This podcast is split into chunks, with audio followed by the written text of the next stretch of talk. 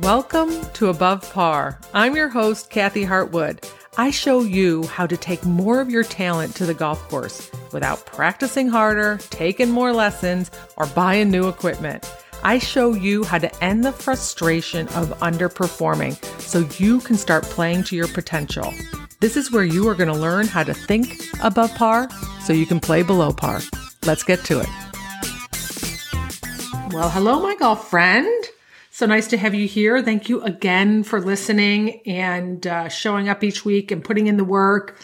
And some of you are binge listening to these podcasts, which is which is kind of easy to do with these because they're typically not too long. This one happens to be a bit longer today because it's such an important topic. But before I get started, I do want to give a shout out to a couple people who've reached out to me, sharing their successes with me which I love hearing. So the first one is from Pete, who sent me an email and he said, played in the qualifier today, got off to a poor start, got some bad bounces in the first few holes, almost went postal on number six.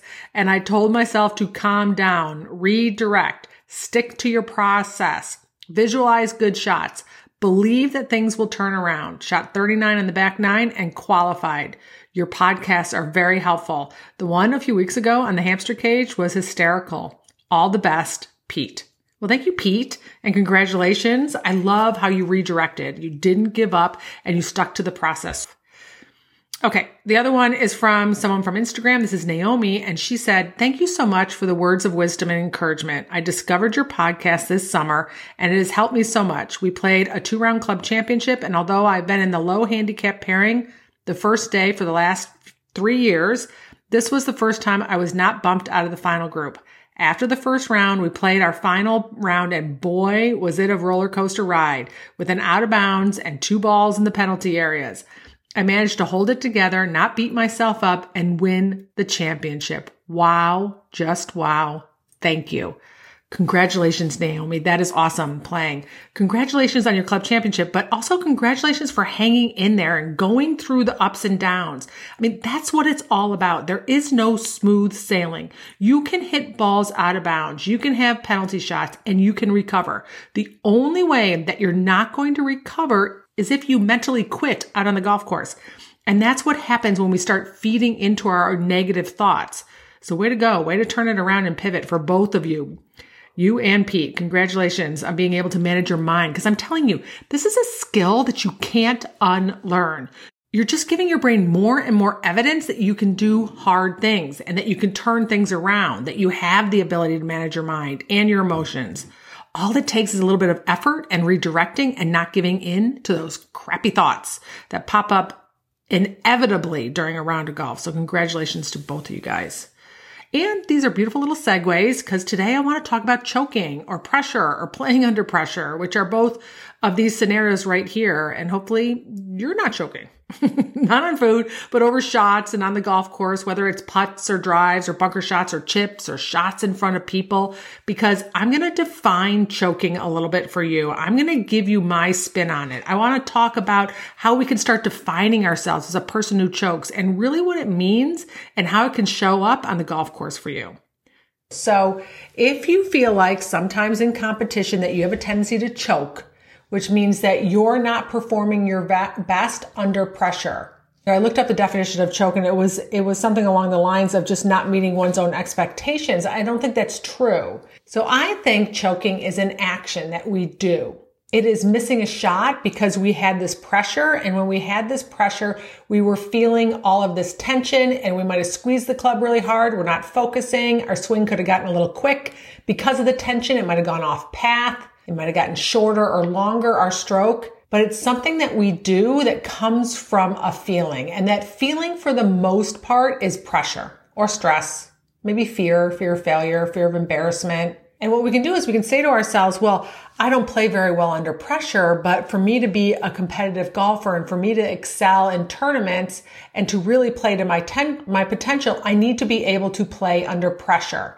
And then what happens is we compare ourselves to other people. They play really well under pressure. They thrive when they're under pressure. I, not so much, right? I choke. I squeeze tighter. I don't think clearly. I know I'm going to make a mistake. I already start predicting that I'm going to make a mistake before it happens. And I want to be this person who performs well under pressure. And this is the way I want to differentiate it for you is that Pressure is an emotion that shows up differently for everybody. But if that pressure is producing negative actions over the shot, nobody is going to perform well under pressure. What often happens is we look at other people and they have this putt. We might watch golf on TV or you see somebody at a tournament. They're on the last hole to win and they make the putt and you say, wow, they really perform well under pressure. But we're not inside their bodies, so we don't know exactly what was going on, on what they were feeling and what they were thinking. And that's the key is if we stand over a shot and we say to ourselves, I need to make this putt or I have to make this putt or it's what comes after the or. I need to make this putt or I will be embarrassed or I will feel like a failure or I will lose the match and beat the crap out of myself or I will be humiliated or I will feel like I stink. It's what comes after it that places that pressure on ourselves. Someone who performs under pressure is saying to themselves, I need to make this putt and I know how to kick it into another gear and I'm going to focus.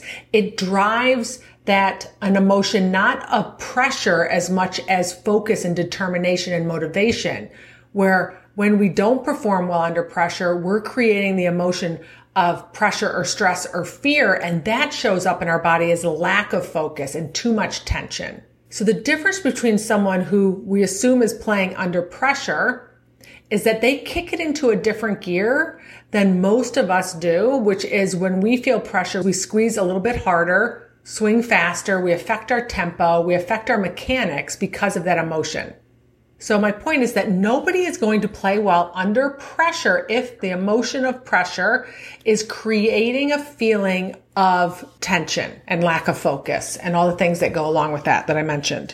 And really the difference is, is that when we feel that pressure, we can block out a lot of the things around us and really dial in our focus and become more centered and inside of yourself.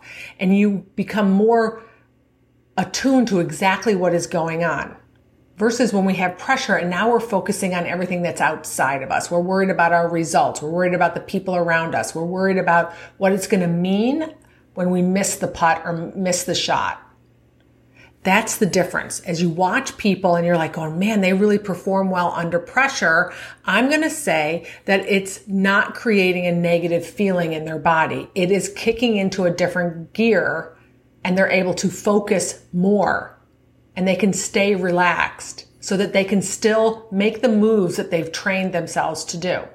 Now the problem is, is if you go and start defining these moments where you have pressure, creates all the tension, squeezing harder and messes up with your tempo and you miss shots and you start defining yourself as a person who is a choker, we're really going to run into some problems. You're going to have much more work to do because now you're going to start stepping into that role. It's no different than saying I'm a person who doesn't get off to a good start or I'm a person who doesn't finish very well Or I'm a person who always has a blow up hole. We start identifying as that and it's going to start becoming a self-fulfilling prophecy. So you're going to stand over a putt and you're going to like, wow, this is, this is the moment in time in my story where I choke. This is where I miss these. Let me show you. right? We might not say the let me show you part, but that's what's going to happen because our brain wants us to be right. Our brain's like, okay, yeah, let me tap into that memory where this is where you choked in the past and let me show you how we do that because your brain loves to just do things on autopilot. So if you instruct it, like go back to the last memory and when I choked here and I squeezed too hard and I kind of pushed the putt out to the right and I lost the turn and I felt like crap, let's do that again. Your brain's like, happy to oblige. So we want to be onto it. So let's intercept this before we get to the point where we're starting to identify ourselves as a person who chokes under pressure. So your first thing to do is start noticing all the times I say I need to and I have to. I need to make this putt. I need to hit the fairway. I need to get up and down. I have to make this. I have to hit a good shot here. I have to play well today. Right? You don't have to do anything other than drink water and eat every once in a while. Right? Everything else is what we want to do there is no shot you don't want to hit well. So I'm always intrigued on how our brain always offers up, well, I need to do this right now. Well, what did you have to do in the last shot? right? You didn't, you didn't want to hit that one in the fairway? It's so interesting. We put more emphasis on certain shots They all count the same, but when we start saying I need to or I have to, we make it a little bit more of a more important shot, just like I talked about in my podcast about more important tournaments, and we create a lot of commotion and, and um, negative talking in our brain. So start paying attention to all the times that you say, I need to and I have to, because if those words create pressure, then your results are not going to be very good. You're going to have a harder time bringing out all of your talent over that shot. You're going to get in your own way because of all the tension you're creating from the words, I need to or I have to. The second thing is to really become aware of the pressure, right? You want to be able to sit there go, oh, I'm feeling myself squeeze a little bit tighter or swing a little bit faster here, or my swing got shorter on that last one. I'm starting to feel a little bit of pressure or stress. We can become very detached from our emotions on the golf course. And those are your indicator of what you're thinking.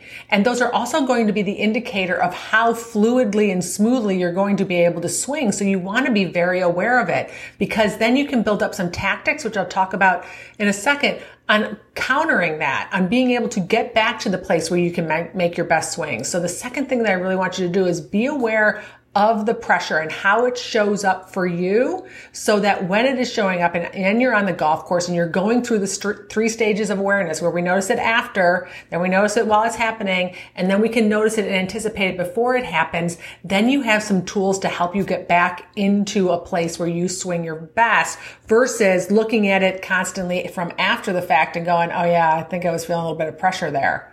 This is your job if you want to take all your talent onto the golf course. This is also your job and a skill that you want to have off of the golf course, right? Because we're constantly dealing with things that we say in our life about that we need to do things or we have to do things or we're feeling pressure or stress or fear. And this is also going to serve you there. So you want to be aware of how those emotions are showing up, how those feelings are showing up for you and by tuning in to what's happening in your body. So the first one was tuning into what's happening in your head, the words, I need to and I have to. The second one is tuning in to what's happening in your body by how that pressure or what those words create for you in your body. Does it serve you? Is it helping you? Is it going to help you make a better swing or is it going to get in your way? And then the third thing is to notice it and say, what could I have done differently? So you missed a putt and you were feeling pressure and you noticed you didn't make a very smooth swing. What could you have done differently? Now I can offer you up a gazillion different ways, but I first want you really to ask your own brain, what could you have done differently? Usually it's going to start with what you could have said to yourself in the beginning. Maybe you could have stepped away from the ball. You could have gone through your routine again. You could focus on your routine, doing what I call crowding out, where you walk through your routine in your head to crowd out all the negative thinkings. You could have taken some deep breaths you know, you find things that work for you. We're all different, but that's how you build up your arsenal of uh, tools and tactics so that when you're on the golf course and you're noticing the thought, I need to make this putt, and you're feeling the pressure, you have something to counter it so that you can pivot and get yourself back to being a little bit more calm or relaxed or focused over the golf ball. And then the other thing I would suggest you do is build up your focus muscle in your brain. There are things you can do. You can Google this for sure. I'm going to tell you one, some right off the bat. Meditating. If you don't like meditating, and I'm not suggesting you need to do it for a long period of time. I'm saying you could stop right now and sit for a moment as long as you're not driving and close your eyes and try and meditate, which just basically means you're going to quiet your brain, quiet the chatter, try and get yourself to focus basically an emptiness in your brain, your breathing or something else. And that is building up your muscle and being able to quiet those outside thoughts and really get present and focused.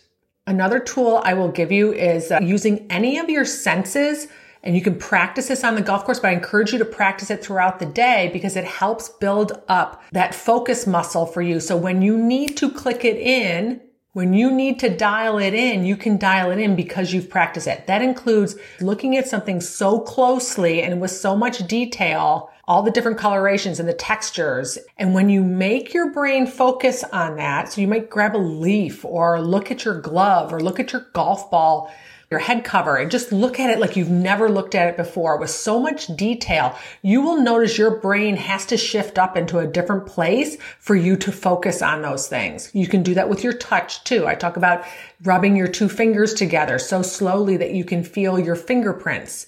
your brain might wander just like meditation and you want to just bring it back and focus on your fingerprints again.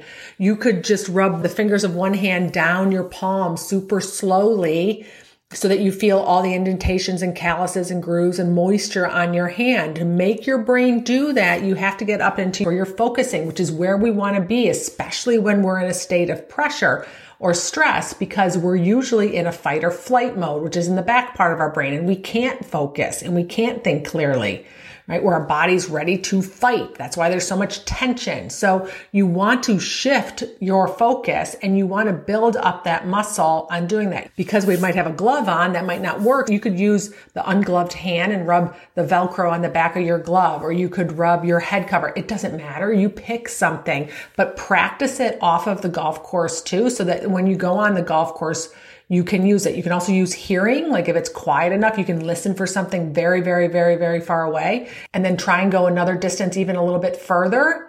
And then bring your hearing back to something that's very close to you. Try and see what can I hear that is as close to me as possible. It's usually our own breathing. That is just using one of your senses. Y'all are going to resonate with something different. You might be a person who's more tactical. You might use your vision more. You might be very auditory. It doesn't matter. You just want to find something that you can do and practice that off of the golf course and then see how you can use it on the golf course because you're building up all the different tools to help you get back to being focused you know, my podcast with my brother, Dudley, I talked about how we played beer pong with the college kids at Thanksgiving. Now, beer pong was not my game when I went to school. We played quarters. That was kind of like the game. But, and same with him. He's probably played like three times. But what happens is he was needing to make a shot and his son was talking a little bit of smack with him. Right. And he just, oh yeah, I need to make it. I'll make this. And he just zoned in and dialed in to a place of focus. Now there's a lot of chatter going on. All the kids were talking, right? And he could click that out and dial in. So that pressure was not in a negative sense. It was pressure in a way that kicked him into a different gear where he dialed in his focus and his motivation, his determination. Now the kids, right, when they get pressure on them, like they could throw the ping pong ball dead sideways because they're because they're so tight and freaking out from the pressure of trying to have to make that cup. I used to do this with Pop-A-Shot. I used to hang out with a lot of the mini tour guys in Orlando and some of the local places and Pop-A-Shot was a game that was in there. I'm not a basketball player. It's not my game, but I could do Pop-A-Shot and I would beat all of them because I could zone in. I could block everything out. I got into this little rhythm and I did not feel any pressure. I was really relaxed. I was very, very focused. And that's not too dissimilar from the beer pong thing, right? I was able to really focus on the basket. I was very relaxed and I actually kicked it into another gear, a, a different gear than I normally have.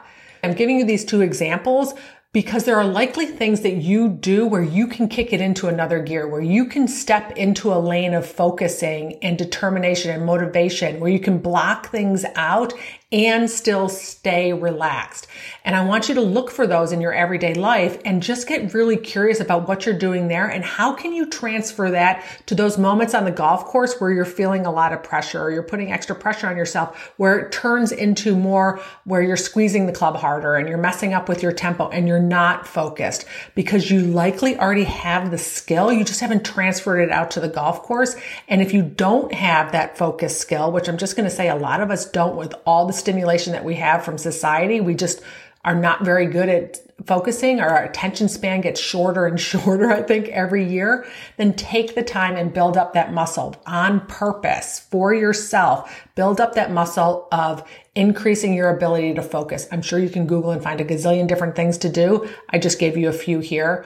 But the bottom line is that choking or anytime you claim that you choked or you think that other people choked, it's just pressure and it's something that we do collectively as an action from that emotion, which means that we just get in our own way because of tension in our body and our inability to focus. And it starts from what you have to say to yourself, which is where I want you to be curious first. And then the skill is learning how to recognize the pressure and then redirect it with some tools and tactics that we have. And I would, of course, encourage you to redirect what you say to yourself over those shots. Instead of saying, I need to or I have to, come up with something that you could have done differently or say differently. That would be, I want to make this putt, but I'm going to go through my routine. And the more times I go through my routine, I make putts.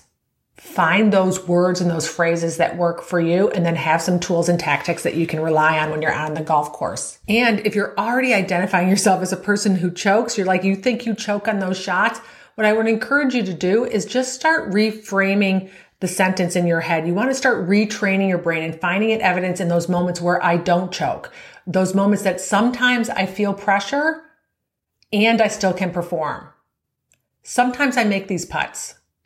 Anything in there to start reframing the way that you're thinking about yourself as being a person who doesn't play well under pressure is going to serve you. It takes a little bit of work. There's a little bit of a method to it and a process to it. And it's breaking a habit in the way that we talk to ourselves and the things that we've trained our brain to believe about our ability to perform. But it's worth the work and it's totally possible. And if you need any help, this is what I help people with. You can go to kathyhartwahl.com to find more information about that. But otherwise, your first step is always awareness. All right, my friends, no calling yourself a choker. it's not useful. It doesn't serve you. And it's going to end up being a self fulfilling prophecy. All right. I hope you have a beautiful week. I'll talk to you next Wednesday. Bye.